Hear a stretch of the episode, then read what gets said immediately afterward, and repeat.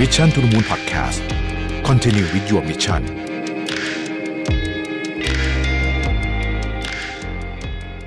สวัสดีครับ วันนี้เรากลับมาเจออีกแล้วนะครับ กับรายการ Economic Problem Solving นะครับ หาทางออกเศรษฐกิจพิชิตปัญหาให้กับคนทำงานนะครับ ซีรีส์พิเศษจาก Mission to the Moon ก่อนจะเข้าเนื้อหากันก็ต้องบอกก่อนเลยนะครับว่าวันนี้เนี่ยใครที่ถามคำถามมาแล้วถูกทีมงานเลือกขึ้นมานะครับจะได้กล่องสุ่มหนังสือไป 3 รางวัลด้วยกันนะครับสามารถพิมพ์คำถามเข้ามาได้ตั้งแต่ตอนนี้เลยนะครับ EP ที่แล้วนะฮะเราพูดคุยกันไปถึงประเด็นเรื่องของ recession นะฮะหรือว่าเศรษฐกิจถดถอย ซึ่งก็เป็นประเด็นที่ใกล้ตัวทุกๆ คนเลยทีเดียว เพราะว่าจะเกิดจากเรื่องของโควิด -19 นะครับรวมถึงวิกฤตต่างๆ ตั้งแต่เงินเฟ้อสงคราม วิกฤตการอาหารนะครับอะไรเต็มไปหมดเลยเนี่ยนะฮะกระทบธุรกิจและปากท้องของคนมากมาย วันนี้เป็น EP สุดท้ายที่จะปิดซีรีส์วันนี้เนี่ยนะครับเราอยากจะมาชวนคุยเรื่องอนาคตกันโดยเฉพาะอนาคตของประเทศไทยนะครับเพราะผมเชื่อว่าช่วงนี้เนี่ยเรามีทั้งเรื่องที่แน่นอนเออมีทั้งเรื่องที่ดีและร้ายปะปนกันไปนะครับไม่ว่าจะเป็นวิถีชีวิตของคนที่เริ่มกลับมาใช้ชีวิตหลังจากชะงักไปหลายปีนะครับภาวะเศรษฐกิจต่างๆนะครับแล้วก็อาหารการกินและพลังงานที่แพงมากขึ้นนะฮะซึ่งวันนี้ผมมีแขกรับเชิญสุดพิเศษนะครับที่จะมาร่วมพูดคุยแลกเปลี่ยนแชร์ความรู้วิเคราะห์อนาคตประเทศไทยด้วยกัน ว่าจะไปทางไหนนะครับ ยินดีต้อนรับผู้ช่วยศาสตราจารย์ ดรเอก พัฒนะพัฒรัตนกุลขอไปนะครับอาจารย์เอกสวัสดีครับสวัสดีครับอาจารย์โอ้โหแหมมามาตกมาตายตอนอ่านชื่อนะฮะผมว่าอาจารย์เอกจริงๆเราเจอกันทุกเดือนอยู่แล้วเดือนละครั้งฮครับเดือนละครั้งหนึ่งอยู่แล้วคุยกันนะครับ วันนี้เราก็จะมาชวนคุยกันแบบ มีอ่าอาจจะคุยกันจริงจังนิดหนึ่งนะฮะให้ท่านเอกเล่าให้ฟังหน่อยว่าผ่านมาครึ่งปีกว่าๆไม่ใช่สิจะต้องต้องบอกว่า 8 เดือนแล้ว จริง ๆ จะต้องบอกว่าเกือบไป3ไตรมาสแล้ว ประเทศไทยเป็นยังไงครับปีนี้ ประประเทศไทยเนี่ยกูรูปากกาหักกันทั่วหน้าเป็ฟันนยังธไงงอะไรบ้างครับกันไว้ตอนต้นปีเนี่ยไปฟังได้นะครับ ฟังพินาศกันทุกคน คือเราเข้ามาอยู่ในยุคพี่แทบผมไม่รู้ว่าจะพูดยังไง แต่ผมรู้สึกว่ามันเป็นยุคอันโนนอืมคือคนที่เคยคิดว่าตัวเองคาดการณ์ได้ ก็คาดการณ์ไม่ได้ครับอย่างเงี้ยเราคิดว่ามันน่าจะใช่ขนาดทางฝั่งทางฝั่งแพทย์เนี่ย ถ้าเราจำได้ย้อนเวลากลับไป ก็บอกว่าเดี๋ยวเดือนเมษายนเนี่ย ทุกท่านก็พูดเหมือนกันหมด ไปเที่ยวกันกลับมานะ โอ้ยมันจะรุนแรงมากเลย ปรากฏว่ามันอาจจะเยอะขึ้นน้อยลงไม่รู้ รู้แต่ว่าในแง่ของอารมณ์ความรู้สึกเราไม่เห็นว่ามันรุนแรงขึ้น อืมงั้นคนเริ่มชินมากขึ้นคือบางทีมันเป็นเรื่องของความรุนแรงของโรค อีกอันหนึงมันเป็นเรื่องความรู้สึกว่ารุนแรงหรือเปล่าอืมปรากฏว่าทางฝั่งแพทย์เองท่านก็พยากรณ์ตัวเลข ตัวเลขก็อาจจะเป็นอย่างที่ท่านว่าก็ได้ แต่ว่าไอ้เรื่องความรุนแรงเชิงความรู้สึกอะพี่แทบครับมันก็ไม่เหมือนเดิมอีกอืม ผมเพิ่งกลับมาจากประเทศอังกฤษครับ สักสองสัปดาห์ที่ผ่านมา ไปอังกฤษรอบเนี้ย ผมว่ามันสะท้อนอะไรในอนาคตที่กำลังจะเกิดขึ้นกับหลายประเทศรวมถึงประเทศไทยนิดนึงอืมคือ ไม่มีใครใส่หน้ากากละครับครับ เข้ารถไฟฟ้าก็ไม่ใส่หน้ากากอืมเข้าห้องเรียนก็ไม่ใส่หน้ากากหนักกว่านั้นคือก็ไปถามอาจารย์ที่เอ่อมหาวิทยาลัยว่า แล้วถ้าติดโควิดทำไงแกก็บอกก็มาทำงานไงติดโควิดมาทำงานก็ใส่หน้ากากสองชั้นอ่าครับ ก็คือใครติดก็ดูแลตัวเองกันไป แล้วก็มาหาคนอื่นได้ด้วยอ่าก็เลยกลายเป็นประเด็นว่า เอ๊ะ ยังไงนะคือตกลงแล้วเนี่ยไอ้ที่เราคาดการณ์ว่ามันจะอยู่กับเราไปใช่ มันจะอยู่กับเราไป ในเรื่องของความเป็นจริง แต่ความรู้สึกเนี่ย มันจะเบาบางลงขนาดนั้นหรือเปล่าอะไรเงี้ยครับอืมแปดเดือนที่ผ่านมาของเมืองไทยก็เช่นเดียวกัน มันอยู่ในช่วงที่เราเรียกว่าคาดการณ์อะไรไม่ได้ที่คนบอกว่าซุปเอ่อเอ่อบูก้าบูก้าอืมครับ คือ อันนั้นก็ไม่มันมันคงไอเวคงที่ อันนั้นก็พิดิกไม่ได้อะไรก็แล้ว แต่แต่ผมว่าเราอยู่ในยุคซุปเปอร์บูก้านะครับ คือดูเหมือนจะคาดการณ์ได้ แต่จะคาดการณ์ผิดอืมแล้วไอ้ที่คาดการณ์ไม่น่าจะได้ดันคาดการณ์ได้ จะงงงๆไปหมดเลยเนี่ยแปดเดือนที่ผ่านมาเราอยู่ในช่วงอันโนนใครใครผ่านขึ้นลมนี้ได้เป็นอันว่าสงสัยจะไปต่อได้ไม่ยากนัก ก็อืมให้ให้มุมมองกับท่านไว้อย่างนี้ว่าเราผ่านวิกฤตที่รุนแรงมาก ในวันที่ไม่รู้ทิศทางด้วยซ้ำอืมต่อไปมันจะพอเห็นบ้าง ก็ถึงจะลางๆ ไม่ชัดมากก็ย่าจะดีกว่าเดิมครับ ครับ เราอาจจะคาดการณ์อนาคตระยะไกลได้สั้นลงใช่ไหมดรเอกใช่ไหมโอ้สั้นลงมาก ซึ่งอันเนี้ยผมว่าสำคัญ ผมว่าเราไม่สามารถมองไกลได้ สิ่งที่กระทบอย่างผมดูแลเรื่องของการบริหารธุรกิจ ผมก็จะบอกว่าการวางแผนระยะกลางระยะยาวเนี่ย เสียเวลาอ่าคือมองได้มองไกลได้ แต่ไม่ต้องถึงขั้นวางแผน แล้วคนวางแผนกันห้าปี สิบปี บางอืมบริษัทมีแผนร้อยปีด้วยอะ เอาให้รอดปีหน้าก่อนไหมอะ คือไซเคิลมันอาจจะไม่ได้เป็นแบบสมัยก่อนแล้วใช่ไหมสมัยก่อนมันจะมี economic cycle ขึ้นลงชัดเจนอะแบบนี้ถ้ามาท่านี้แล้วก็เดี๋ยวจะขึ้นไปอีกหลายปี แล้วก็จะลงก็จะเป็นอย่างนี้ใช่ใช่แต่ตอนนี้อาจจะไม่ใช่อย่างนั้น มากกว่านั้นคือมากพฤติกรรมลูกค้าเอง ก็เปลี่ยนรถรวดเร็วรุนแรงมากอืมครับอืมอืมเอ่อสิ่งที่เกิดขึ้นคือ เราพบว่า หลายองค์กรยังยึดติดกับการวางแผนหนักกว่านั้นคือยึดติดกับถ้าเป็นการตลาดเนี่ยเราก็บอกว่ายึดติดกับเรื่องของการทำ market testing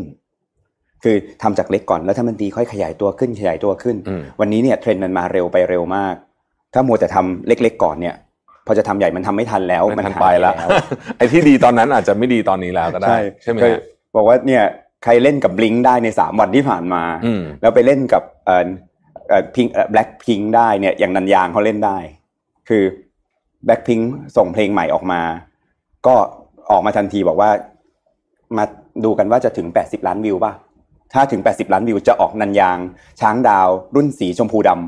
ำโอ้โหบลิงซึ่งก็คือแฟนคลับแบ็คพิงก็เทกันเข้าไปดูมหาศาลทั่วโลกสุดท้ายก็กลายเป็นร้อยล้านวิวในวันเดียว ตอนนี้กำลังทำรองเท้าช้างดาวอยู่ครับอืมครับ อย่างเงี้ยช้าไปแค่วันเดียวก็เล่นไม่ได้ละอ่า อันนี้นี่ก็คือเป็นเป็นอันหนึ่งที่เราเห็นเยอะครับนะคนทำเยอะนะครับ เอออยากให้อยากให้อาจารย์เอกเล่าเรื่องเอ่อไลฟ์สไตล์หรือวิวิถีชีวิตของคนไทยหน่อยว่า ช่วงนี้เปลี่ยนไปไหมยังไงมีการเปลี่ยนแปลงไปจากสมัยก่อนหรือเปล่า ผมอะรู้สึกว่ามันคนก็พูดหลายเรื่องมากเลยเอ๊ะเรียนออนไลน์ ไปประชุมออนไลน์เออวิถีชีวิตคือพยายามไม่ไปอยู่ในที่คนเยอะๆเงี้ยผมก็เลยรู้สึกว่าเวลาเราคุยเราจะคุยเรื่องนี้กันไม่จบอืมก็เลยต้องไปหาคาถาสั้น ๆ มาสักนิดหนึ่งแล้วเวลาตอนที่คุยกับ คนที่มาคุยเรื่องของพฤติกรรมที่เปลี่ยนแปลงไปบอกฐานสำคัญมีสี่ฐาน ถ้าสี่ฐานเนี้ยท่านแน่นปั๊บนะท่านจะเข้าใจเลยว่าอ๋อพฤติกรรมคนรอบตัวทำไมเปลี่ยนอย่างนี้ครับ ฐานที่หนึ่งคือ คนจะแตะอะไรน้อยลงอืมภาษาอังกฤษว่า no touch อืมคือแตะลิฟต์ก็แตะน้อยลง จับราวก็จับน้อยลง คือพยายามหาถุงมือมาใส่เวลาไปเลือกส้มอะไรอย่างเงี้ย คืออามันจะแตะอะไรน้อยลงโดยอัตโนมัติครับ ซึ่งการทำแบบเนี้ยทำให้การทำธุรกิจ เช่นการเข้าพบลูกค้า มาแตะตัวกันทักทายกันน้อยลงโดยอัตโนมัติ เพราะอืมการแตะกันมันติดโควิดครับอันที่สองคือเราจะมีไลฟ์สไตล์ที่ no move คือเราจะอยู่กับที่มากขึ้นครับ เช่นอยู่บ้านคุ้นเคยกับการซื้อของออนไลน์แล้วในช่วงสองปีกว่าที่ผ่านมาอืมใครที่อยู่คอนโดรู้สึกว่าอยู่อยู่คอนโดไม่ไหวต้องออกไปเที่ยวอะไรเงี้ยก็รู้สึกว่าก็อยู่ได้โดนล็อกดาวน์ยังอยู่ได้เลย เพราะฉะนั้นเนี่ยจะอยู่บ้านมากขึ้น ดังนั้นระบบขนส่ง การขนส่ง บริการขนส่ง หรืออะไรก็ตามที่ทำให้เขาอยู่บ้านมากขึ้น เช่น บ้านสวยขึ้นตกแต่งบ้านอืมพอ no move ปั๊บเนี่ยไลฟ์สไตล์จะเปลี่ยน มีคนซื้อของตกแต่งบ้านมากขึ้นเพราะอยู่บ้านเยอะขึ้นอันนี้ no move ไม่เคลื่อนที่สามคือคนจะ no share คือคนจะแชร์อะไรร่วมกันน้อยลง เช่นอืมไป co-working space ไปคอนโดก็ไปอยู่ส่วนกลาง คอนโดที่ส่วนกลางใหญ่จะเล็กลง ยิมที่แชร์กันจะมีปัญหาครับ หรือคนที่ทำ Airbnb อะ คือไปนอนห้องใครก็ไม่รู้บ้านใครก็ไม่รู้ไปแชร์กันกลับไปนอนโรงแรมดีกว่าอย่างน้อยก็มีความสะอาดแบบมีมาตรฐานอะไรเงี้ยอืมคือ no share เนี่ยจะเปลี่ยนพฤติกรรมของคนอีกรอบหนึ่งเพราะว่าแชร์กันมันติดโควิดได้ แล้วก็ท้ายที่สุดเนี่ยสำคัญมากเลยเชื่อมต่อจากคุณอาร์มเมื่อคราวที่แล้วที่คุยกับกับกับพี่แท็บก็คือเรื่องของ no premium เพราะมันจะเกิด economic recession แน่อืมๆดังนั้นเนี่ยกระเป๋าคนจะแฟบลงอืม งั้นคนจะซื้อของอะไรที่เป็นพรีเมียมน้อยลง พฤติกรรมไลฟ์สไตล์จะอยู่ในพื้นฐาน4โนเนี่ยจะไม่ว่าจะเรื่องไหนเกิดขึ้นมันจะอยู่บนพื้น4โนเนี่ยหมดเลยคือ no touch no move no share no premium อืมแล้วมันก็จะเนี่ยครับพฤติกรรมเปลี่ยนซื้อของเปลี่ยนเอ่อเอ่อใช้ชีวิตเปลี่ยนเอ่อไปคุยกับเพื่อนแบบเป็นกลุ่มใหญ่ ๆ อาจจะน้อยลงอืมในระยะสั้นเนี่ยแล้วเวลาไปปาร์ตี้ก็จะไปอย่างระมัดระวังมากขึ้น จ่ายเงินน้อยลง ซื้อของในราคาถูกขึ้นมัน no premium มัน no share มัน no touch อะอืมครับ อืมอืมน่าสนใจมากคือโควิดทำให้พฤติกรรมพวกนี้เนี่ย มันสร้างความเคยชินใหม่ครับใช่ไหมฮะแล้วก็บางอย่างก็อยู่อะ ยกตัวอย่างเช่น อย่างที่อาจารย์พูดเรื่องของการสั่งของมาที่บ้านอาจจะรวมถึง food delivery อะไรพวกนี้ด้วยที่เราจริง ๆ ตอนนี้เราก็สามารถออกไปกินข้าวได้ แต่เราขี้เกียจไปละเราก็เอ่ออยู่บ้านสั่งมาจนติดแล้วใช่ไหมเดี๋ยวนี้เนี่ยกดมามันก็แบบเออสะดวกดี แล้วมันก็ฉลาดกว่าด้วยคือบางทีอะไปในห้างก็ไม่รู้จะกินร้านไหนอ่าแต่ว่าพอเราเข้าไปในแอป มันขึ้นร้านที่เราน่าจะชอบอะเออเราก็เลือกเร็วใช่คือบางทีพฤติกรรมมันเปลี่ยนนะครับ โดยไม่รู้ตัวเช่น เราเนี่ยไป convenience store อืม ซึ่งอยู่หน้าปากซอยเองนะ คือเดิน 200 เมตรเนี่ยก็ถึง convenience store วันนี้เนี่ย convenience store ถึงขั้นต้องส่งของมาบ้านเราอ่าแปลว่าเราอยู่อยู่บ้านแบบ no move move 200 เมตรเรายังไม่ move เลยนะอืมเรียกแอป ให้เขาขี่จักรยานมาแขวนที่หน้าบ้านเราอืมเอ๊ะอันนี้มันซูเปอร์คอน v เนียนส์ละไม่ใช่คอน v เนียนสโตร์อืมขนาดคอน v เนียนสโตร์ซึ่งอยู่หน้าปากซอยยังต้องส่งมาที่บ้านเนี่ย ธุรกิจที่อยู่ไกลลูกค้าต่อไปถ้าไม่เข้าใจเรื่องพวกเนี้ยอยู่ไง อืมครับแต่เรื่องนี้ก็น่าสนใจจะชวนอาจารย์คุยเรื่องของคนทำธุรกิจด้วยอย่างเช่นยกตัวอย่างเอ่อสมัยก่อนเนี่ยเอ่ออย่างเราอยู่บ้านแถวนี้ใช่ไหมฮะอ่าเราเป็นหมู่บ้านมันก็มีร้านอยู่ไม่กี่ร้านหรอกหน้าแถวเนี้ยเราก็หิวเราก็จะเดินไปที่ร้านก๋วยเตี๋ยว ซึ่งอยู่หน้าปากซอยบ้านเราเอ่อร้านนี้ก็จะรับลูกค้าแถวเนี้ยเป็นลูกค้าประจำอยู่ครับเยอะเลยครับใช่ไหมฮะแต่ว่าตอนนี้ไอ้ร้านเนี้ยต้องแข่งกับร้านที่อยู่ 5 กิโลใช่ไหมเพราะว่าเราสามารถกด delivery สั่งครับแล้วเราส่วนใหญ่จะไม่เลือกไอ้ร้านนี้เพราะกินบ่อยแล้วแล้ว เขาก็กินมาตั้งแต่เด็ก เอออันนี้ก็น่าสนใจว่าเขาก็และแต่เขาก็สามารถไปส่งให้คนอื่นได้เหมือนผมกัว่าผมว่ามันอยู่ที่อะมองเลนส์ที่คนที่ทำธุรกิจเนี่ยใส่ ถ้าท่านมองในมุมลบท่านจะเจอว่าลูกค้าเราที่เคยอยู่ไว้กินอย่างอื่นด้วย แต่ในอีกมุมหนึ่งคือลูกค้าที่อยู่อีก5กิโลเนี่ยอืมซึ่งเยอะมากเลยนะอ่าก็สามารถสั่งเราได้เช่นเดียวกันอ่าจากที่เขาไม่เคยสั่งเราเลยใช่เพราะฉะนั้นเนี่ยมันอยู่ที่เลนส์ที่ท่านใส่แล้วแหละว่าท่านจะมองเป็นอุปสรรคหรือว่ามองเป็นอืมเป็นโอกาส ผมว่ามันเป็นโอกาสนะครับ เป็นโอกาสครับเป็นโอกาส เพราะว่าเอ่อ ฐานลูกค้าใหญ่ยังไงก็ดีกว่าใช่ถูกไหมฮะใช่ฐานลูกค้าใหญ่ยังไงคก็รับดีกว่า แต่ว่าในช่วงนี้เนี่ยอาจารย์เอกเราเนี่ย คือไม่รู้ว่าปีนี้มันเป็นปีเอ่อมหาวิปโยคหรือยังไงก็ไม่รู้เนี่ยนะฮะตั้งแต่ต้นปีมาเนี่ยเราก็จะมีแต่ข่าวค่อนข้างไปในทางลบซะเยอะอะนะฮะเริ่มตั้งแต่โคโควิดจริงๆปีนี้ถือว่าเป็นข่าวดีเนาะอ่าซาลงไปเยอะละใช่ไหมฮะแล้วก็รู้สึกว่ามันดีขึ้นเยอะรู้สึกว่าครับดีขึ้น ผมก็เห็นด้วยเหมือนกันผมไปเอ่อยุโรปก็ไม่มีใครใส่หน้ากงหน้ากากอะไรทั้งสิ้นอะ นะฮะเขาเต็มที่เลยทุกคนก็คือแบบเอาเอาตามสบายเลยเต็มที่แบบใครอยากทำอะไรทำนะฮะก็เหมือนใกล้ๆจะปกติแล้วล่ะครับนะฮะเอ่อเอ่อแต่ว่าเรามาเจอสงคราม พอเจอสงครามครับปุ๊บก็มีเรื่องของราคาข้าวของที่แพงขึ้นแบครับบเยอะเหมือนกันนะฮะแล้วก็คนก็พูดคำว่า recession recession แล้วก็หนี้เราก็เยอะ เพราะว่าช่วงโควิดเนี่ยทั้งภาครัฐเอกชนและบุคคลธรรมดาเนี่ยกู้หนี้ยืมสินมาเยอะมาก เพราะว่าจะต้องประคองตัวมาให้ได้ใช่ไหมฮะ แล้วก็ดอกเบี้ยกำลังขาขึ้นครับซึ่งมันเป็นสูตรสำเร็จแล้วเนาะของ recession ใช่ใช่ไหมฮะใช่ถ้าเกิครัดบว่าเราดูปุ๊บเนี่ยโอ้โห ปัจจัยครบเลย ทีนี้ทำยังไงดีธุรกิจช่วงจะทำช่วง recession เนี่ยมันจะต้องมีวิธีคิดยังไงอาจารย์คือผมมีมุมคิดว่าอย่างนี้ครับ ใส่เลนส์ให้ชัด ว่าอืมท่านมองมันเป็นอุปสรรคหรือเป็นโอกาส คือถ้ามองเป็นอุปสรรคเนี่ยท่านเห็นอุปสรรคซะแล้วเนี่ยท่านไม่ทำธุรกิจเนี่ยคือท่านแย่ตั้งแต่ตั้งแต่ก่อนเกิด recession แล้วอืมแต่ว่า recession มันกำลังจะมาแปลว่ายังไม่มันยังไม่มา ในช่วงนี้เป็นโอกาสสำคัญที่ท่านจะทำธุรกิจให้เต็มที่ก่อนที่จะรอรับ recession เพราะไม่รู้จะมาเมื่อไหร่แต่มันมา แต่ถ้าท่านไม่มีกระสุนดินดำเตรียมเอาไว้เลย recession ที่เข้ามาคือเศรษฐกิจตกต่ำเนี่ยคือท่านตายตั้งแต่ต้นเลยอะอืมแต่ว่าถ้าสมมติว่ามันเข้ามาแล้วท่านมีกระสุนดินดำอยู่นะ แล้วท่านพอที่จะอยู่กินได้กับมันนะ ผ่านไปสักหลายเดือนอ้ามันกลับมาดีขึ้น ชีวิตท่านก็ดีขึ้นงั้นท่านมองตรงนี้เป็นโอกาสที่ทำให้เรารู้ก่อนว่ามันจะมาและ recession อืมจึงต้องทำให้เต็มที่ในช่วงนี้อืมแต่การทำให้เต็มที่นี้ จะต้องระมัดระวังเรื่องธุรกิจบางอย่างที่ระยะยาว เช่น การตุนสินค้าครับการที่เรานั้นเนี่ยเอ่อทำสัญญาระยะยาว การวางแผนระยะยาว การทำเรื่องของเอ่อลูกค้าในระยะสั้นเอาถ้าเป็นสินค้า การทำสัญญาการวางแผนเนี่ยให้ท่านทำสั้น อืมแต่ถ้าทำลูกค้าให้ท่านทำยาว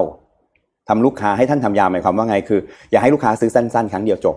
ชวนเขาทำ subscription อืม คือให้เขาซื้อเดือนนี้แล้วเดือนหน้าก็ส่งเดือนหน้าก็ส่ง อย่างเงี้ยแล้วเราบอกให้โปรโมชั่นพิเศษพี่ซื้อเลย 12 เดือนต่อเนื่องเพราะถึงเวลา recession ขึ้นมาจริงๆเนี่ยลูกค้ากลุ่มนี้ยังอยู่เพราะซื้อไว้แล้ว ยอมลดราคาตอนนี้หน่อยงั้นเวลาทำสินค้า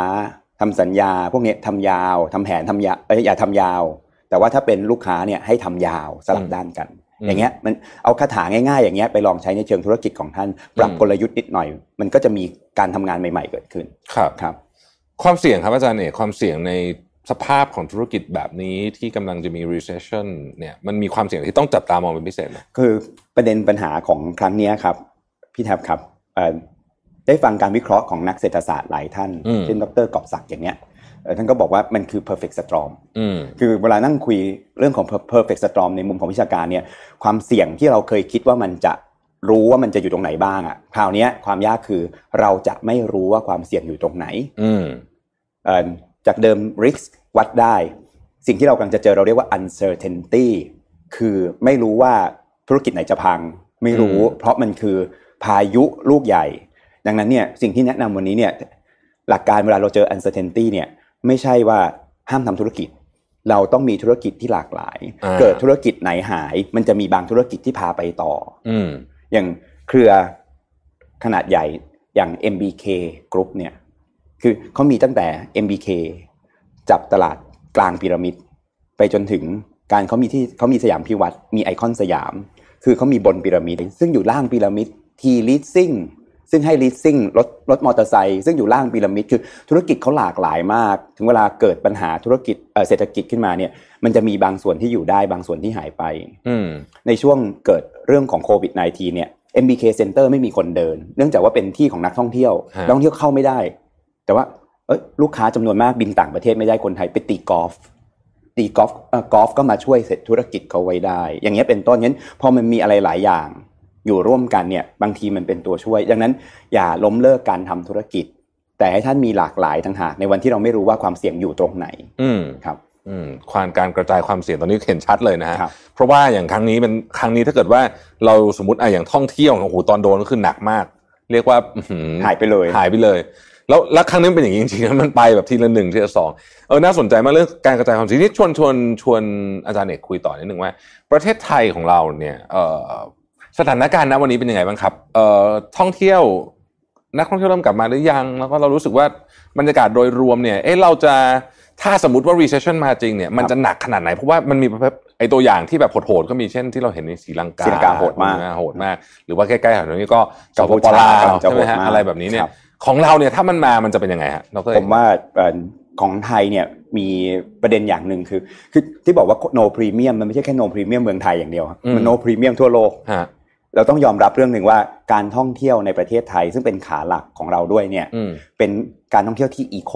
อืมคือคุ้มค่อนข้างถูก ถูกและคุ้มคืออ่าคิดอะไรไม่ออกเนี่ยถ้าชีวิตนี้มันต้องเที่ยวเนี่ยไปภูเก็ตแบงคอกอะภูเก็ตอาจจะเป็นอีกที่หนึ่งแบงคอกก็เป็นอีกที่หนึ่งเชียงใหม่ก็เป็นอีกที่หนึ่งอะไรเงี้ยคือเมืองไทยเนี่ยมันมี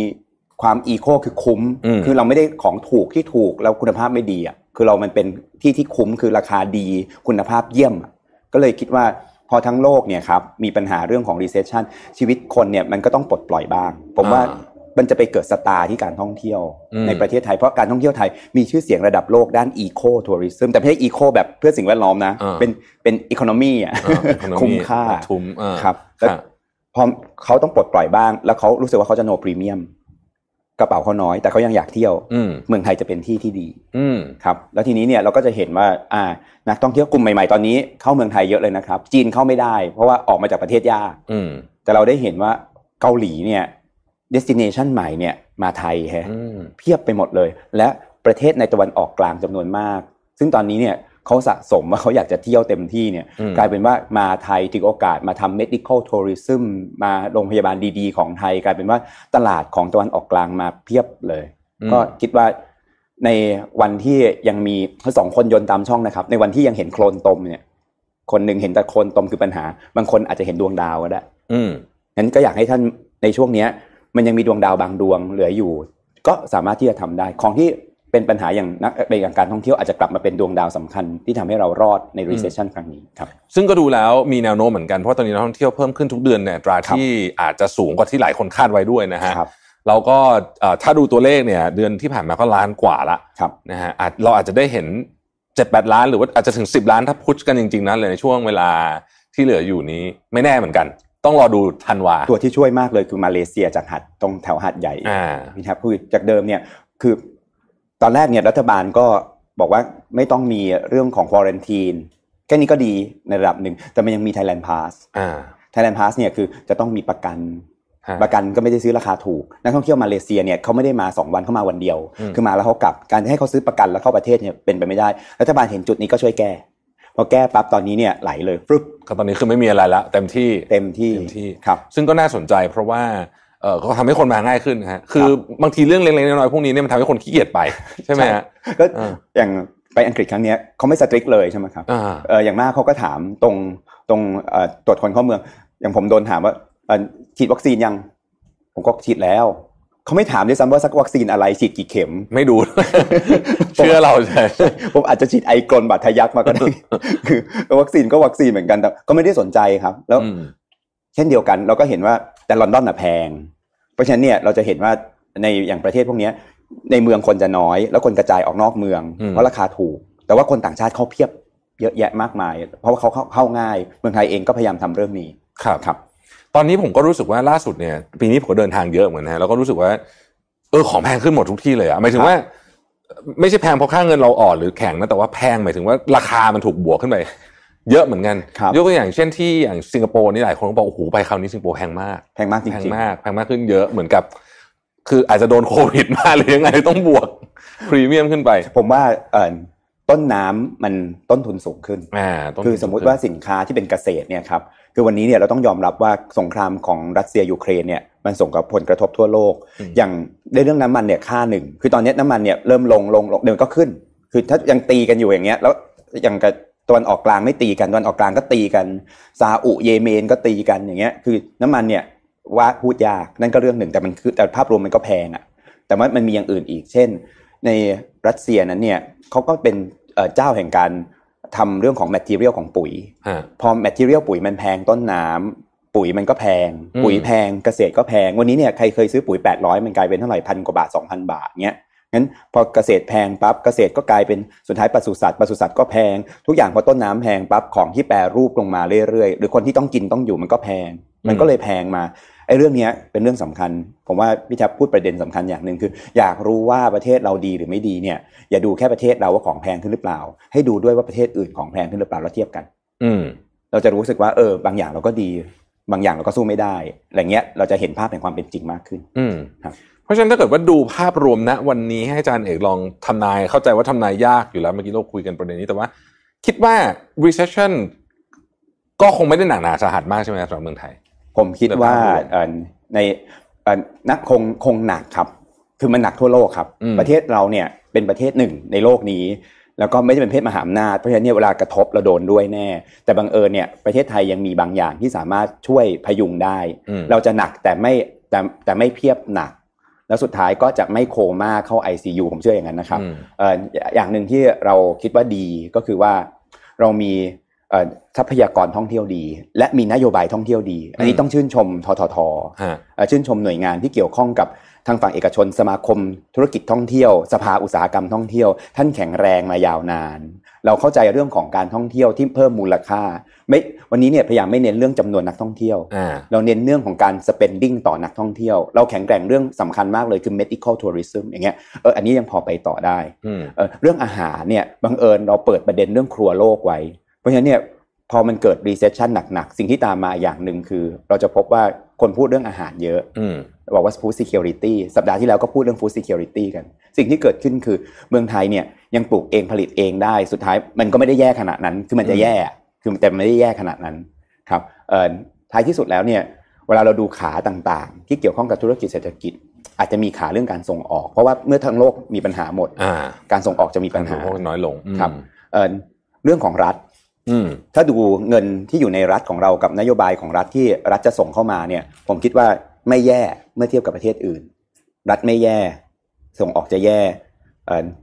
นำเข้านำเข้าไม่นำเข้าไม่ไม่น่ามีปัญหาอะไรมาก พอเป็นนักท่องเที่ยวการท่องเที่ยวน่าจะโอเคเอ่อเกษตรการผลิตภายในประเทศ ก็น่าจะไม่ได้เดือดร้อนมากนักขณะนั้นคือ มันจะมีตัวแย่ไม่ครบทุกตัว ไม่เหมือนกับประเทศหลายประเทศที่แย่ครบอืมเศรษฐกิจเราก็จะ มีอาการพอสมควร แต่ไม่หนักมากเหมือนติดโควิด แต่ไม่ลงปอด อ่าติดโควิดแต่ไม่ลงบอกคืออาจจะไม่หนักเหมือนหลายประเทศที่เราเห็นแต่เป็นโอ้โหไข้ถึงขนาดว่าเป็น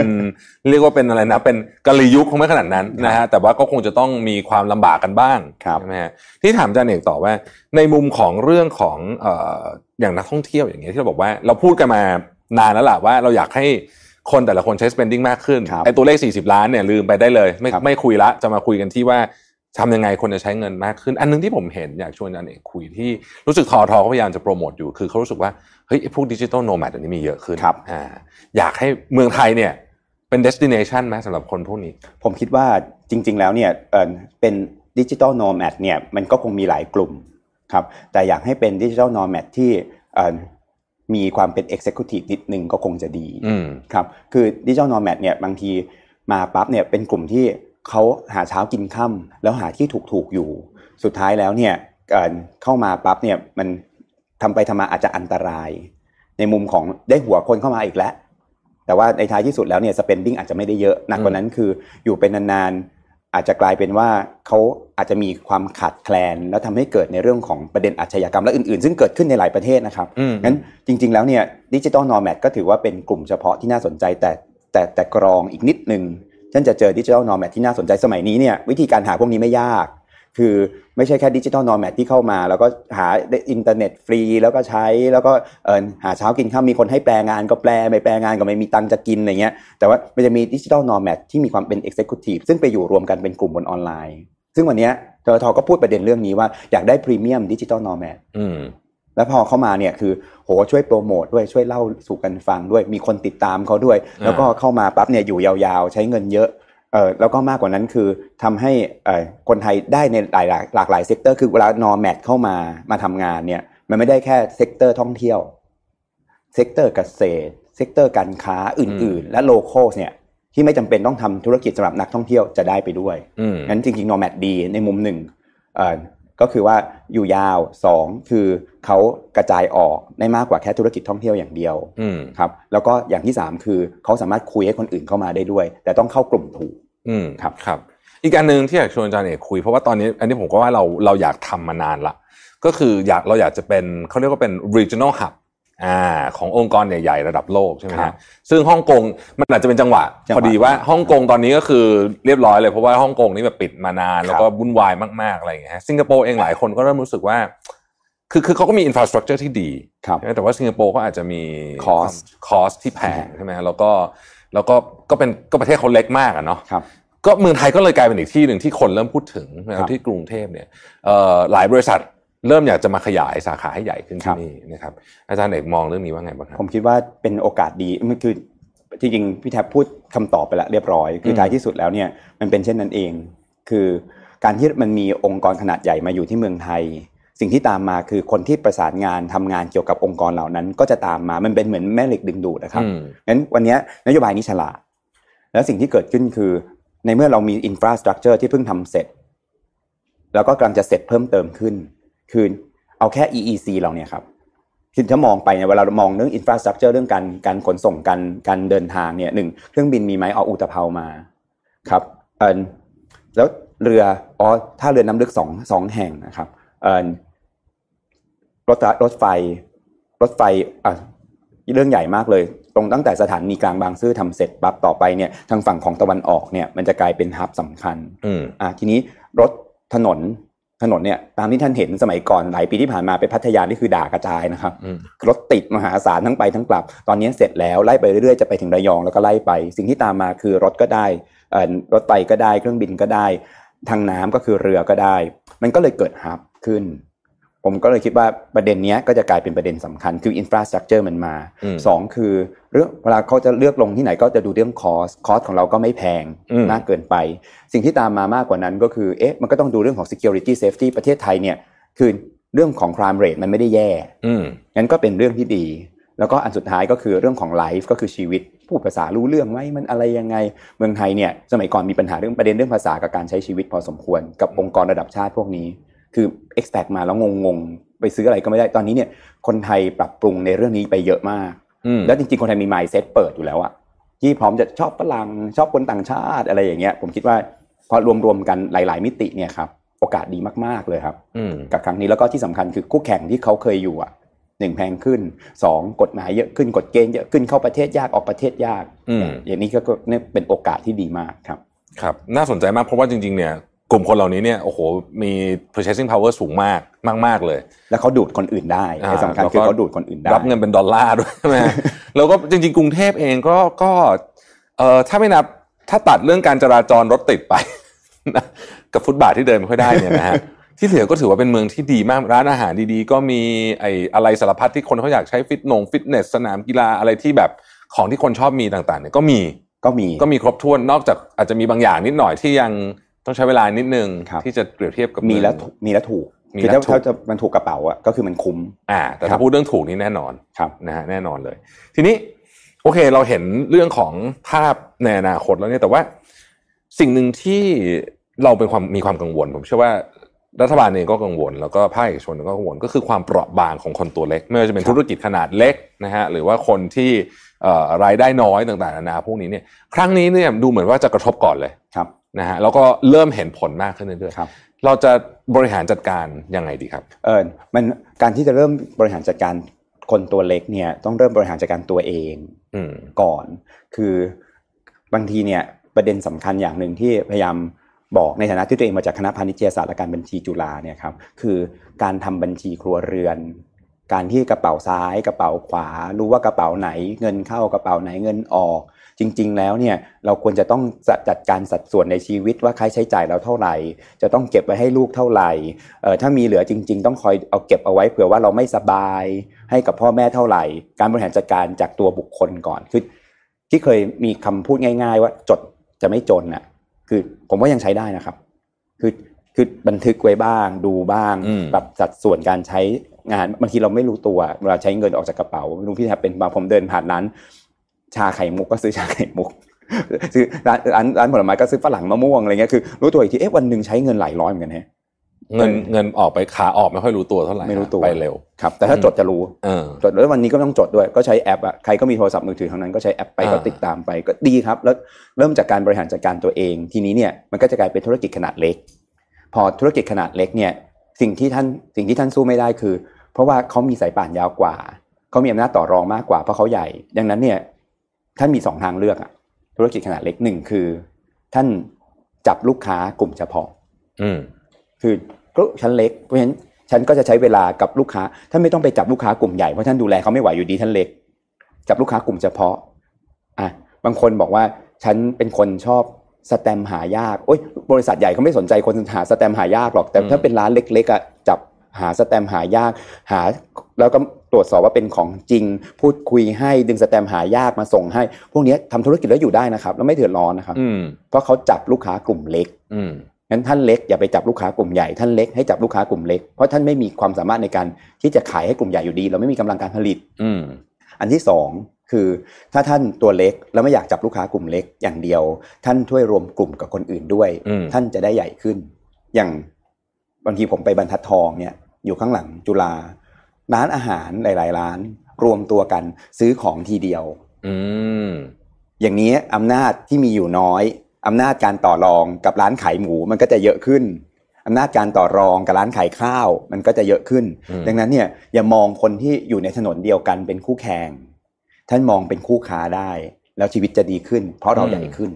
ครับเอออันนี้อันนี้คนไทยไม่ค่อยทำนะใช่ไหมอาจารเกลียดกันซะเยอะนะครับ แต่จริงแล้วดีมากเลย เพราะว่า SME ถ้ารวมกลุ่มกันเนี่ยไปเจรจาต่อรองฝั่งฝั่งซัพพลายเออร์เขาก็ชอบนะเพราะเขาได้ออเดอร์ใหญ่ไงชัวร์กว่าเยอะเลยครับใช่ไหมหรือถ้าท่านไม่อยากจะไปรวมตัวกัน เพราะว่าแบบมันขัดแย้งกันมาตั้งแต่สมัยอากงอาม่าไม่อยากจะมาคุยกันรุ่นหลานเดี๋ยวอากงด่าเนี่ย ท่านไปรวมตัวกันในสมาคมในหน่วยงาน คือบางทีมัวแต่ทำธุรกิจร้านค้าลืมไปว่าสมัยก่อนมันก็มีสมาคมอยู่ อืมพอไปรวมสมาคมเออดีเหมือนกันเฮ้ยเห็นช่องช่องทางราคาถูกลงเฮ้ยอันนี้เอามาซื้อรวมกันเฮ้ยลูกค้าคนนี้ไม่ดี พอเล่าไปปั๊บอ๋อต้องระวังเลยกำลังจะปล่อยเครดิต ปรากฏว่าไปโกงอีกเจ้าหนึ่งอยู่เอ้ยข้อมูลพวกนี้มันไหลสู่ถึงกัน เราจะได้ไม่ไปปล่อยเครดิตให้กับคนที่ไม่ควรจะปล่อยอะอืมร้านเล็ก ๆ พวกเนี้ยคือควรจะได้เจอกันบ้างเออบางทีไปสมาคมรู้จะพูดยังไงเราเล็กไปหน่วยงานของรัฐ e s m e d เขามีอยู่ สสวเขามีอยู่ มันคอยเขาคอยดูแลในเรื่องของกลุ่ม SME ขนาดกลางขนาดย่อมอยู่แล้ว จะไปกระทรวงอุตสาหกรรมก็ได้ จะไปสสวก็ได้ ถ้าทำอย่างนี้มากขึ้น นอกจากทำธุรกิจแล้วเนี่ยท่านจะขยายโอกาสให้กับตัวเองมากขึ้นอ่ามีครับ network สมัยก่อนเอ่อคนทำธุรกิจสมัยก่อนเขาไปไอ้สมาคมพวกนี้เยอะมากเลยนะฮะผมเห็นใช่ครับเขามีกินเลี้ยงอะไรกันตลอดเลย สมัยก่อนผมจำได้อากงไปกินเลี้ยงกันตลอดเลยครับเอออ๋อด้วยเหตุนี้นี่เองก็คือไปคุยกันแต่สมัยนี้มันอาจจะต่างคนต่างอยู่มากขึ้นครับใช่ไหมฮะมันเป็นแล้วก็ออนไลน์มีสมาคมเหล่านี้ไหมก็มี แต่อืมว่าการคุยออนไลน์ มันอาจจะไม่ได้อินไซต์อ่า มันจะไม่รู้สึกสนิทชิดเชื้อกันแบบไปเจอหน้ากันครับใช่ไหมฮะหรือว่าของคนนี้โกงคนนั้นคนนั้นโกงคนนี้เขียนออนไลน์ได้ป่ะเดี๋ยวมีคนเดี๋ยวแคปซวย เดี๋ยวซวย เดี๋ยวโดนฟ้องพรบคอมนะเขียนออนไลน์ครับเออก็ก็โอ้ยอันนี้ก็เป็นมุมมองอันหนึ่งที่ที่ที่ที่จริงๆก็คือว่าเออการการรวมกลุ่มกันเนี่ยช่วยเพิ่มอำนาจการต่อรองครับให้กับเราใช่ไหมเพราะว่าอย่างเช่น คือจริงๆ SME ทำธุรกิจเนี่ยก็เสียเปรียบหลายเรื่องอยู่แล้วเพราะฉะนั้นต้องหามุมที่ไม่เสียเปรียบอาจารย์เอกพูดหนึ่งผมชอบมากเลยคือ อย่างอย่างสมมติสะสมสแตมป์อย่างเงี้ยบริษัทใหญ่ไม่มีใครเสียเวลามาดูหรอกวุ่นวายเขาเขาหรือแม้แต่กระทั่งการไลฟ์ขายของเองจริงๆบริษัทใหญ่พยายามมาไลฟ์ขายของครับนะแต่ผมดูแล้วเนี่ยมันไม่ค่อย success ไม่ได้ แต่ว่าอ่าเพราะมันไม่มีความแบบอ่ามันไม่มีความแบบเป็น genuine อะมาใช่ไหมฮะเออคือพอพี่แทพูดอย่างเงี้ย ก็เลยคิดว่ามีหลายคนถามว่าร้านโชห่วย คือท่านต้องใช้โชห่วยโมเดล ในการสู้กับองค์กรขนาดใหญ่ ร้านโชห่วยเนี่ยเขาสู้กับคนที่เป็นเชน ร้านสะดวกซื้อขนาดใหญ่ได้อย่างไร ในช่วงที่ผ่านมา คือไม่นับเอ่อถูกดีมีมาตรฐานที่กำลังจะเกิดขึ้นในเครือของกลุ่มคาราบาวนะครับอืมอันนี้คือบริษัทใหญ่ไปช่วยบริษัทเล็ก อันนี้เคยเห็นอยู่ แต่ว่าแล้วบริษัทเล็ก ๆ หรือร้านค้าเล็ก ๆ อย่างร้านโชว์หวย ไปสู้กับโอ้โหเครือข่ายร้านสะดวกซื้อหลายพันร้านหลายหมื่นร้านได้ไงคำตอบคือ ผมรู้สึกว่าเขาเก่งอยู่สองสามอย่างนะครับ อันนี้คุยกันเองอย่างที่หนึ่งคือ ผมว่าเขามีเรื่องของ bulk breaking เก่งอืมอันนี้บางทีผิดผิดกฎหมาย แต่เป็นเรื่องจริง ก็เล่าสู่กันฟัง บางทีฉีกซองบุหรี่ขายเงี้ยอืมคือเขาพยายามหาว่าร้านที่เป็นร้านใหญ่อะทำอะไรไม่ได้ แล้วเอามาขายฉีดซองบุหรี่ขายเนี่ย เกิดขึ้นอยู่เป็นประจำแล้วทำกำไร อืมเปิดเปิด เปิดเหล้าขาวขายเป็นเป๊กเนี่ยเห็นตั้งแต่แบบโบราณโบราณมาอ่าพวกนี้เนี่ยภาษาวิชาการเราเรียกว่า bulk breaking คือซื้อกล่องใหญ่มาแล้วดึงของเล็กออกมาขายในราคาแพงอืมอันเนี้ยเนื่องจากว่าพอเป็นระบบที่เป็นระบบร้านสะดวกซื้อเนี่ยก็ต้องยิงบาร์โค้ดไงทำไม่ได้ทำไม่ได้งงทำไม่ได้ครับคือไม่ต้องผิดกฎหมายก็ได้นะ แต่ไปเปิดเป็นแครกเกอร์ออกมาขายเป็นชิ้นๆให้เด็กอย่างนี้ไม่ได้นะอืมแต่ว่าถ้าเป็นร้านค้าเขาฉีกขายได้อืมนั่นอันที่หนึ่งเลย อันที่สองเนี่ยครับร้านค้าที่เป็นร้านค้าปลีกเนี่ยมีความสามารถ ในเรื่องของเอ่อการให้ให้ให้เซ็นอะ คือเอาแปะไว้ก่อน แปะไว้ก่อนคืออ่าระบบเนี่ยมันต้องมีอะไรมาค้ำประกันมีนู่นนั่นนี่รูดบัตรเครดิตทิ้งไว้ก่อนชาวบ้านไม่มีอืมคืออันนี้ใช้ความรู้สึกว่าให้ได้มั้งอ่าก็เลยให้แล้วถ้าไม่มาเดี๋ยวไปด่าที่บ้านอ่าเอออันเนี้ยผมว่าในทางหนึ่งคือ มันเป็น flexible financial service อืมท่านอย่าทิ้ง อันที่สามสำคัญมากเลยคือ relationship ความสัมพันธ์ ร้านค้าปลีกเนี่ย อย่างตรงข้ามบ้านผม เวลาเราจะขึ้นบ้านใหม่เขาปิดร้านเขาอะแล้วมาชวนเรามาช่วยเราทำงานขึ้นบ้านใหม่ทำงาน เราไม่เคยเห็นร้านสะดวกซื้อเชนใหญ่ๆ ปิดร้านมาช่วยบ้านเราเลยนะอืมแล้วถึงเวลาเราจะไปร้านสะดวกซื้อถือถูกมาเนี่ยเราอายเขานะ เพราะว่าอืมเขาเคยช่วยบ้านเรา เราก็จะไปซื้อน้ำแข็งร้านเขาไปซื้อผลไม้ร้านเขาไปซื้อขนมร้านเขาทั้งที่มันก็ไม่ได้สะดวกสบาย ไม่เย็นเท่ากับร้านสะดวกซื้อแต่มันมีความสัมพันธ์อันดีระหว่างกันนะเรียกเป็นญาติด้วยซ้ำเรียกโกงั้นท้ายที่สุดเนี่ยสามอย่างนะครับ ท่านสามารถปรับโมเดลร้านสะดวกซื้ออมโชว์หวยไปใช้กับร้านของท่านได้ ถ้าท่านเป็นองค์กรขนาดเล็กครับงั้นมันมีทางรอดครับ อืมโอ้โหน่าสนใจมากตัวอย่างตัวอย่างนี้ดีมากเลยฮะชอบมากอาจารย์เองครับ ชวนคุยอีกประเด็นหนึ่งที่เป็นเรื่องที่เรื่องใหญ่มากเลยของประเทศไทย แล้วก็กำลังจะกลายเป็นเรื่องที่ใหญ่ขึ้นเรื่อยๆก็คือ เรื่องของอัตราการเกิดที่ต่ำและครับการที่เราเข้าสู่สังคมสูงอายุแบบเต็มรูปแบบแล้ครัวบเนี่ยนะฮะตอนนี้เนี่ยเราจะมี เรียกว่าผู้สูงอายุหนึ่งในสามนะครับอ่าคนทางคนหาเงินน้อยลงคนใช้เงินจะเยอะขึ้น อัตราการเกิดก็ต่ำต่ำในรอบห้าสิบปีเนี่ย มันจะเป็นยังไงฮะต่อจากเนี้ย ผมว่าสิ่งที่เราจะต้องต้องพยายามผลักดันอย่างยิ่งเนี่ยครับอืมคือประเด็นเรื่องของสุขภาพครับคนคือผมไม่เชื่อว่ามันอยู่ที่อายุ คืออ่าคนอาจจะมองอะไรก็ตาม คือผมไม่เชื่อว่ามันอยู่ที่อายุ มันอยู่ที่สุขภาพ นั่นอืมหมายความว่าถ้าเรา ขับเคลื่อนว่างั้นเราต้องพยายามสร้างเด็กขึ้นมายุคใหม่ให้เยอะขึ้น อันเนี้ยมันเป็นเชิงปริมาณ แต่เราต้องการเชิงคุณภาพ คนอายุ 60 กว่า ที่ยังมีคุณภาพชีวิตดียังยังคิดทำสตาร์ทอัพได้ แล้วก็ยังเป็นที่ปรึกษาที่ดีให้กับน้องๆรุ่นใหม่ ดึงน้องๆมาอยู่ในบริษัทตัวเอง คือท้ายที่สุดแล้วเนี่ยผมก็เห็นคน 60ทำตัวเหมือนคน 40 เยอะแยะไปอืมแล้วก็มี productivity ให้กับเศรษฐกิจด้วย ใช่อืมงั้นท่านอย่าไปมัวแต่รอให้มีการผลิตคนเพิ่ม ให้มันมา balance กัน ไปเพิ่มคุณภาพชีวิตและสุขภาพของคน ให้เขาใช้ชีวิตเกิน 60 ที่ดีเหมือนคน 40 50อะอืมท่านจะได้ productivity โดยอัตโนมัติ ดังนั้นเนี่ยมันไม่ใช่นโยบายเชิงสังคม มันเป็นนโยบายเชิงสุขภาพ อ่าโอเคครับคือแล้วแล้วไอ้นโยบายเพิ่มอยากให้คนมีลูกเยอะขึ้นเนี่ยผมยังไม่เห็นที่ไหนทำสำเร็จสักที่เลยนะใช่ไหมฮะต่อให้พุชเงินเงินยังสีไม่ยอมขนาดไหนเลยใช่ครับยัสิงงคโปร์ทำบ่อย หลายประเทศทำประเทศจีนก็พยายามทำยังไม่เคยมีใครทำแล้วแล้วสำเร็จสักทีทำได้อย่างมากก็คือเอาคนประเทศอื่นเข้ามาอยู่ในประเทศตัวอ่าเรียบดึงทาเลนต์มา ซึ่งพวกเนี้ยทำไปหลายครั้งก็เกิดปัญหาอื่นตามมาอ่าแต่ถ้าเป็นเป็นเป็นการพัฒนาเชิงสุขภาพของอืมคนที่สูงวัยขึ้น แล้วเขาทำตัวได้เหมือน 40 50ไอ้อย่างเงี้ยมันคนในประเทศ แล้วคุณภาพชีวิตเขาดีขึ้น สังคมดีขึ้น แล้วก็ไม่เกิดปัญหาอื่นตามมา ผมว่าไอ้รูปแบบการแก้เนี่ยมันจะแก้แก้ต่างกันกับแนวนโยบายทั่วไป ซึ่งถ้าเกิดเป็นอย่างนั้นก็คือว่าเรื่องที่หนึ่งแน่นอนสุขภาพหมายถึงว่าทำให้คนตระหนักว่าโอเคให้คุณต้องการรักษาสุขภาพให้แข็งแรงขึ้นเนี่ยทำให้คุณมีคุณภาพชีวิตที่ดีไม่เกี่ยวกับอายุละครับอันนี้คือเรื่องของคุณภาพชีวิตใช่ไหมฮะแล้วก็โอกาสครับอ่าของผู้สูงอายุด้วยซึ่งตอนนี้เราก็เห็นหลายองค์กรนะพยายามที่จะ ช่วยเหลือเรื่องนี้อ่าให้อยากให้มีเรียกคือผมไม่แน่ใจเหมือนกันว่าตัวเลข 60 เกษียณเนี่ยมันมาจากไหนที่มาที่ไปของมันหลายสิบปีพอดีผมอยู่ข้าราชอยู่ราชการฮะครับครับบางทีผมก็งงเหมือนกันเพราะว่ายังเห็นอาจารย์อายุ 60 ที่คณะผมเนี่ยยังวิ่งขึ้นบันไดอยู่เลยไงเออผมก็เอ้าคน 60เนี่ยควรเกษียณเมื่อไหร่คำตอบใช่ควรเกษียณเมื่อ5 60 ปีที่แล้ว อืมแต่ว่าวันเนี้ยคน 60 ไม่ควรเกษียณแล้วถ้าท่านตั้งแบบนี้แล้วก็มีข้ออ้างว่าไม่กล้าเพิ่ม เพราะว่า กลัวจะมีงบประมาณเพิ่มที่จะต้องจ่ายให้เขาอะไรอย่างเงี้ยอืมแต่จริงๆมันมองในอีกมุมหนึ่งคือ เอ๊ะ ก็ฟรีซสิไม่ต้องเพิ่มเงินเดือนก็ได้ มันมีกระบวนการอื่น ๆที่ทำได้อะไรเงี้ย ซึ่งนโยบายพวกเนี้ยครับเอ่อมันจะทำให้เราได้เห็น productivity ที่ดีขึ้นอืมในในประเทศเรา แต่ว่าย้อนกลับไปเรื่องของนโยบายสาธารณสุขนิดนึงผมว่าจริง ๆ แล้วเนี่ยถ้าต้องหยิบประเด็นว่าในช่วงที่ผ่านมาเมืองไทยทำนโยบายอะไรได้ดีคำตอบคือผมว่า สาธารณสุขเราทำได้ดีนะครับอืมคือถ้าเทียบไปเนี่ยเรื่องของเออการที่เราไม่เคยเห็นเหตุการณ์ในแบบอินเดียที่เคยเกิดขึ้นอะ ที่เตียงไม่พอ เยอรมันยังเตียงไม่พอเลยปล่อยคนตาย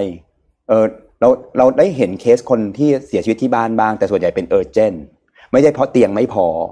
มันจะมีความต่างกันนิดนึง ผมคิดว่าถ้าขับดันขับเคลื่อนนโยบายด้านสาธารณสุขให้ดีเนี่ยมันจะแก้ปัญหาเชิงสังคมในเรื่องของสังคมสูงวัยได้ดีมากอืมครับอืมอืมคุณหมอเราเก่งมากต้องยอมรับเรื่องนี้จริงข้าราชการเราเก่งมากนโยบายสาธารณสุขของประเทศไทยถือว่าทำได้ดีในระดับเรียกว่าระดับต้นๆของโลกเลยนะฮะครับเพราะว่าอันนี้อันนี้เล่าเล่าเล่าให้ทุกท่านฟังเพราะว่าไม่รู้เคยเล่าให้อาจารย์เอกฟังเปล่าผมตอนผมไปเอ่อเดนมาร์กผม นิ้วซ้นอย่างหนัก เรียกว่าม่วงทั้งนิ้วอย่างนี้เลยนะฮะแล้วก็มีรู้สึกว่าจะคิดว่าจะหักด้วย ผมก็โทรมาหาเพื่อนหมอที่กรุงเทพบอกว่าเออเอาไงดี บอกว่า ยังยังยังขยับนิ้วได้นิดนึงไหมบอกได้นิดนึงมาบอกว่าอ๋อถ้างั้นก็ทนไปเพราะว่าไปนู่นน่ะนู่นน่ะนัดหมออีกสองอาทิตย์อะกว่าจะได้เจอสองอาทิตย์กลับก่อนใช่เพราะว่าแค่เนี้ยเขาไม่สนใจหรอกเขาไม่ทำอะไรให้ด้วยเขาก็ให้อยู่กลับบ้านแล้วก็รอนัดสองอาทิตย์กว่าจะได้เอ็กซเรย์เมืองไทยนี่คือ ถ้าอยู่เมืองไทยก็คือไปเอ็กซเรย์ได้เลย อ่าเขาบอกว่าเนี่ยอย่างที่นู่นเนี่ย ถ้ายังไม่ตายจริงๆเนี่ยนะ คุณรอไปเลย ใช่ ต้องนัดต้องไอ urgent case ที่คือของของที่นู่นไอ ER นี่คือ ER แบบจะตายจริงๆแบบเช่นโดนยิงมากเลยแบบเนี้ยแล้วผมเคยพลาดแต่ตอนตอนตอนเรียนอยู่ที่อเมริกาอืมคือผมปวดท้องหนัก เมืองไทยเนี่ยถ้าปวดท้องหนักเออคือแบบมันทนไม่ไหวแล้วเนี่ย คือไม่ถึงขั้นตายนะครับ แต่ปวดท้องมันมวนท้องมากเลยเนี่ย เราก็เรียกรถพยาบาลแล้วเป็นกลางดึกอะ่ะก็พูดอยู่ต่างต่างชาติด้วยกลัวก็เรียกรถเขาก็บอกว่าเป็นยังไงบอก จะเป็นลมอยู่แล้วมันต้องแย่มากเลยสามชั่วโมงรถไม่มา เราก็นึกว่าเหมือนนายวันๆปั๊บมันต้องวิ่งหมอมา ปรากฏว่าสามชั่วโมงอะมารับเราไป คือจะหายอยู่แล้วพอไปถึงโรงพยาบาลปั๊บเขาก็เอาเข้า ER เพราะนึกว่าฉุกเฉินฉุกเฉินเสร็จปั๊บเขาก็บอกไม่ไม่ขนาดนั้นเอ่อกินยาหายสี่แสนกว่าบาท จะมาตายตอนจ่ายตังค์เนี่ยพี่แท็บแพโชงคมากดีมีประกัน ผมก็เลยใช่บอกว่าใช่เนี่ยคือบางทีเอ่อพอเราเปรียบเทียบกับหลาย ๆ ประเทศเราจะเริ่มเห็นว่า เออ บางอย่างเราไม่ได้แย่ บางอย่างเราต้องปรับปรุง มันก็จะมีอารมณ์ประมาณประมาณเนี้ยเกิดขึ้น แต่ถ้าพูดถึงเรื่องสุขภาพเนี่ยจริงๆการป้องกันเนี่ยถือว่าเป็นสิ่งที่ดีที่สุดถูกไหมฮะอ่าใช่ครับเพราะว่าพอมันป่วยแล้วเนี่ยมันก็ไม่มีใครอยากป่วยหรอกครับนะฮะมันเป็นมันเป็นนั่นแหละก็ลำบากกันหมดนะฮะเอาทีนี้มาคุยถึงคำถามสุดท้ายละ อยากอยากให้อยากชวนอาจารย์มองภาพอนาคตหน่อยว่าเอ่ออะไรจะเป็น ประเด็นที่สำคัญกับอนาคตของประเทศไทยครับผมไม่อยากพูดว่า 5 ปี 10 ปี เพราะว่ามันมันนั่นนะแต่ว่าอนาคตข้างหน้าเนี่ย เรื่องอะไรที่เป็น concern บ้าง เรื่องอะไรที่เป็นโอกาสบ้าง ผมคิดว่าเอ่อประเด็นสำคัญคือคือคือ skill ของอืมคนอ่าครับอ่าโอเคโอเค อันนี้เราคุยกันเยอะเนาะครับเรื่อง skill ของคนที่เอ่อหลายประเด็นในเรื่อง skill นะครับ อย่างเช่นเรื่องของเอ่อการเข้าใจโลกที่เปลี่ยนแปลงไปในเชิงดิจิตอลอืมไอ้เนี่ย skill หนึ่งซึ่งเอ่อหลายที่ทำได้ดี ประเทศไทยยังทำได้ไม่ค่อยดีอืมคือมันถูกบังคับทำเยอะ อย่างเช่นแบบมันออกจากบ้านไม่ได้ก็เลยซื้อของออนไลน์เป็นอืมเออแล้วก็ทำไปทำมาเอ่อจำเป็นที่จะต้องไปคือต้องต้องตอบเพื่อนก็เลยเริ่มเล่นกิจกรรมต่างๆ ซึ่งอยู่บนออนไลน์ได้มากขึ้นอะไรอย่างเงี้ย หรือเอ่อสาขาแบงก์แถวบ้านปิด ก็เลยจำเป็นต้องโอนเงินออนไลน์อืมมันเกิดการใช้ skill ดิจิตอลจากความจำเป็นเยอะ มันไม่ได้เกิดขึ้น skill ดิจิตอลจากความปกติในชีวิตมากขนาดนั้น ก็อันนี้เป็นเรื่องของ skill set ที่กำลังจะเกิดขึ้น skill set ที่มันจะมาอีกอย่างหนึ่งคือ มันจะต้องเป็น skill set ที่เป็นเรื่องของการเรียนรู้คือมันจะมีของใหม่เยอะเกินไป ดังนั้นเนี่ยถ้าไม่มี skill set ในการหาข้อมูลความรู้ และพัฒนาตัวเองเรื่อยๆอะมันจะกลายเป็นประเด็นว่า มันดูเหมือนจะจะไปได้แต่มันจะไปไม่ได้อืมเพราะของใหม่มันจะเยอะเกิน ข้อมูลใหม่ ๆ จะเกิดขึ้นเยอะมากอืมพวกนักการตลาดอย่างผมเช่นเดียวกันถึงเวลาจริง ๆ ยังบอกนิสิตว่า คือสิ่งที่ต้องสอนกัน และต้องพยายามคุยกันเยอะมากคือ ต้องพยายามทำตัวโง่ๆเข้าไว้ คือถ้าไม่มี mindset เนี้ยต่อไป skill set จะไม่เกิดอืมคือแล้วก็ต้องหาให้เจอนะว่าข้อมูลอยู่ไหน ต้องเข้าโซเชียล i ิ t นิ่งเป็นแล้วเข้าเก่ง แล้วหาให้เจอว่าตอนนี้เรื่องอะไรมันเป็นกระแสกันแน่ หรือบางทีเนี่ยคิดเองว่าตัวเองชอบแล้วกลายเป็นกระแสผิด คือ ต้องเรียนรู้หูต้องเปิดเอออืมมันจะมีประเด็นเนี้ยเกิดขึ้นอย่างที่สองอย่างที่สามเนี่ยคือเราคิดว่า skill ประหลาดมากเลยมีคนพูด skill เรื่องของ tolerance skill คือมันจะมีความแตกต่างหลากหลายในสังคม และในเชิงความคิดในเชิงการกระทำเยอะมาก ไม่งั้นเราจะเครียดตายอ่าแล้วจะตีกับเขาตายเอออันนี้น่าสนใจเนาะเพราะว่าแต่ก่อนเราอาจจะไม่ได้ยิน voice พวกนี้ แต่ตอนนี้เราได้ยินทุกคนเลยแล้วถ้าเกิดว่าเราจะไปรบกับใครหมดเนี่ย ก็ไม่ไหวใช่ไหมฮะแล้วชีวิตแต่เราต้องแต่ทำละอะไรฝ่ายก็ด่ากันไปก็ด่ากันมาเออเออสุดท้ายแล้วเนี่ย ถ้าไม่มี zone of tolerance คือสกิลในการอดทนเนี่ยอืมมันจะมันจะอยู่ในชีวิตไม่ต้องทำงานนะครับหมายก่อนอดทนทำงานไปอันนี้ทำงาน แต่อันเนี้ยคือ skill tolerance เนี่ยมันจะอยู่ในชีวิต คือมันจะไม่ใช่เรื่องงานแต่มันจะใช้ชีวิตไม่ได้อดทนไม่ไปด่าเขาอะไรแบบนี้เป็นความอดทนชนิดหนึ่งหรือพยายามเปิดหูเข้าใจคนนิดนึงว่าเขาเขาพูดอ่าอะไรอยู่อะไรอย่างเงี้ยเออทำไมเขาถึงอ่าเชื่ออย่างนั้นทำไมเขาถึงคิดอย่างนั้นอืมคืออยากให้หูเปิดกันมากขึ้นอ่าเออไม่งั้นมันก็จะเกิดคอน FLICT อย่างที่เป็นมา ผมว่าประเด็นเนี้ยก็สำคัญสกิลผมว่าสุดท้ายที่มีความสำคัญมากแล้วก็อันต้องพยายามทำกันมากขึ้นเรื่อยๆเนี่ยคือสกิลที่ผมว่ามันเป็นเรื่องของอัน social contribution skill อ่าโอเค คือคือดูแลตัวเองดูแลครอบครัวแล้ว คือคนมันจะลำบากอะคืออมถ้าทุกคนไม่มี mindset และสกิลนี้นะ ผมคิดว่าคือสมัยก่อนเนี่ย คนเรียนสังคมสงเคราะห์เนี่ย จะเป็นทางเลือกท้ายอืมๆแต่ผมคิดว่าเป็นสกิลที่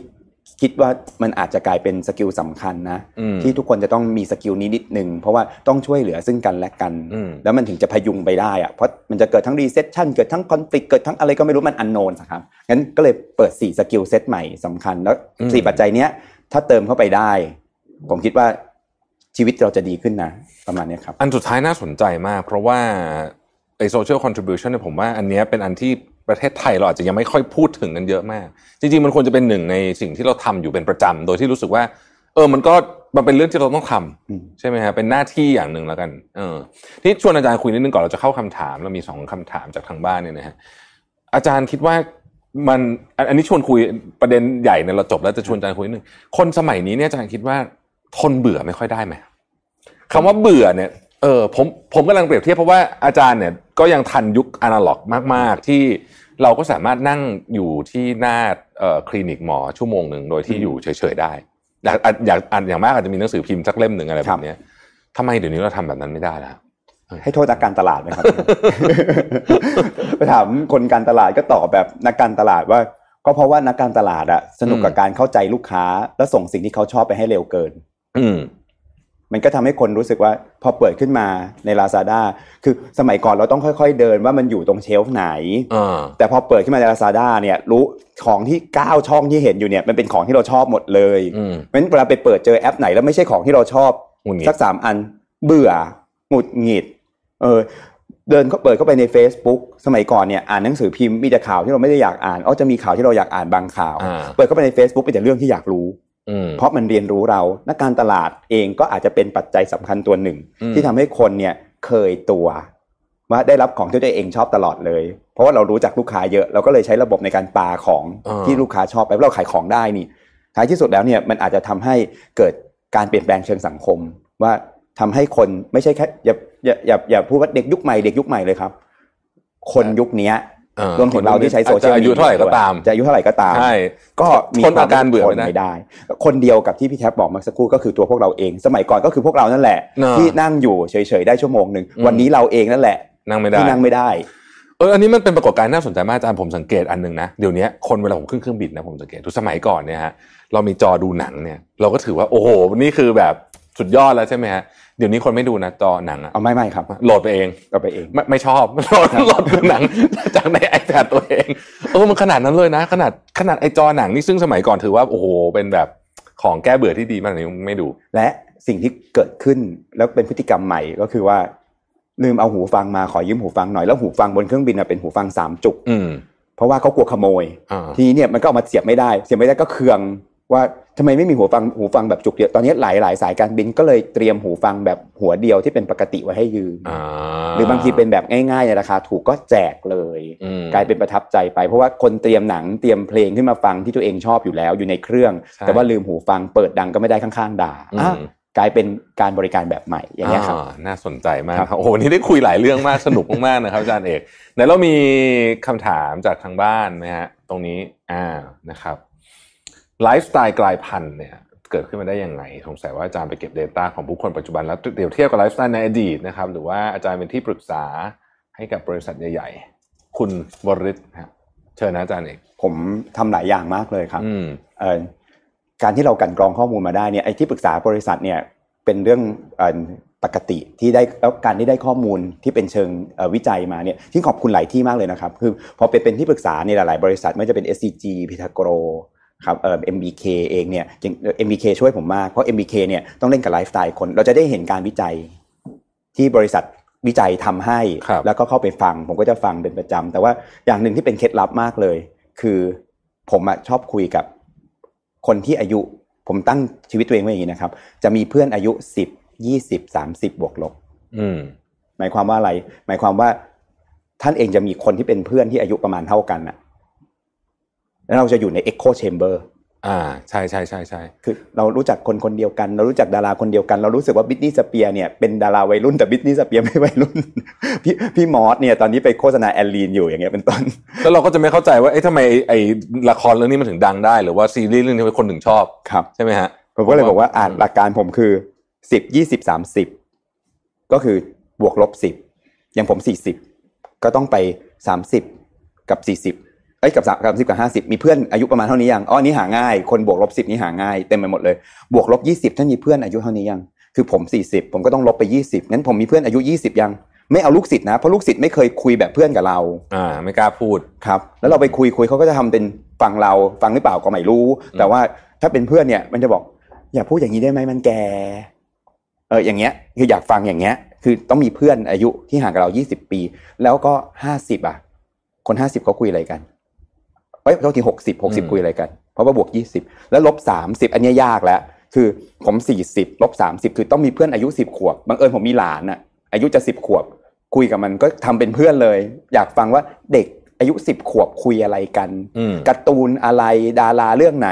คนไหนที่เขาดังอะไรเงี้ย เราจะได้เรียนรู้เขาแล้วคนเจ็ดสิบอะที่คนบอกว่าอุ้ยเขา อายุมาก ๆ ไปแล้วเป็นผู้สูงวัยสุด ๆ เอ๊ะต้องไม่จริง เออจะบางคนอาจจะคิดว่าเอะจะมีภาพคนเจ็ดสิบต้องปลูกต้นไม้อะไรอย่างนี้ใช่ไหมฮะครับแต่คนจริเจ็ดงสิบๆที่เป็นโยน่ะ คือคนที่ยังโออะเยอะมากงั้นอืมไอ้เรื่องของการเก็บข้อมูลอันนี้เป็นพื้นฐานที่เราควรมี ประเด็นมากกว่านั้นคือท่านได้พูดคุยกับคนที่บวกลบสิบยี่สิบสามสิบหรือยัง ท่านจะเห็นไลฟ์สไตล์เยอะมากเลยอะคือแล้วผมคิดว่าเราทำอย่างเงี้ยแล้วเอามากลันกรองกันแล้วก็มาเล่าสู่กันฟังวันเนี้ยเพราะว่าใช้ ข้อมูลจากหลากหลาย ข้อมูลอย่างเป็นทางการกับข้อมูลข้อมูลไม่เป็นทางการที่มีเพื่อนอายุเยอะๆและน้อยๆเนี่ยมารวมกันก็เลยมาเล่าสู่กันฟังครับ อืมครับ โอ้ เป็นคำที่เป็นคำตอบที่สนุกมากนะฮะสิบยี่สิบสามสิบสิบหาไม่ค่อยยากเท่าไหร่มีอยู่แล้วล่ะยี่สิบก็ยังพอโอ้โหสามสิบนี่เริ่มยากสามสิบส่วนใหญ่จะต้องไปหาจากหลานเนี่ยแหละฮะครับสามสิบขาดลบนะหายากนิดหนึ่งอะฮะครับอะคำถามต่อไปนะครับ ทักษะใด สำคัญควร reskill เพื่อพัฒนาตัวเองแบบมนุษย์เงินเดือนอย่างเราเราๆกับสถานการณ์เศรษฐกิจ และเงินเฟ้อปัจจุบันบ้างไหมครับ แนะนำหน่อยเมื่อกี้เมื่อกี้อาจารย์พูดไปบ้างละแต่ว่าเอาสำหรับเจาะไปมนุษย์เงินเดือนมีอะไรพิเศษบ้างผมคิดว่า มื่อกี้ผมเติมดีกว่านะครับอะเติมเมื่อกี้เติมเติมเอ่อสกิลเนี่ยมันมีหลายอย่างที่บอกท่านไปแล้วเลยต้อง relearn ได้ ต้อง tolerance อะไรอย่างเงี้ย digital skill พวกนี้เนี่ยสำคัญเรื่องของ social contribution skill นั้นสี่สกิลเมื่อกี้ยังเก็บไว้เหมือนเดิมอืมแต่ว่ามันมีสกิลอื่น ซึ่งวันเนี้ยมันเกี่ยวข้องกับมนุษย์เงินเดือนเอ่อ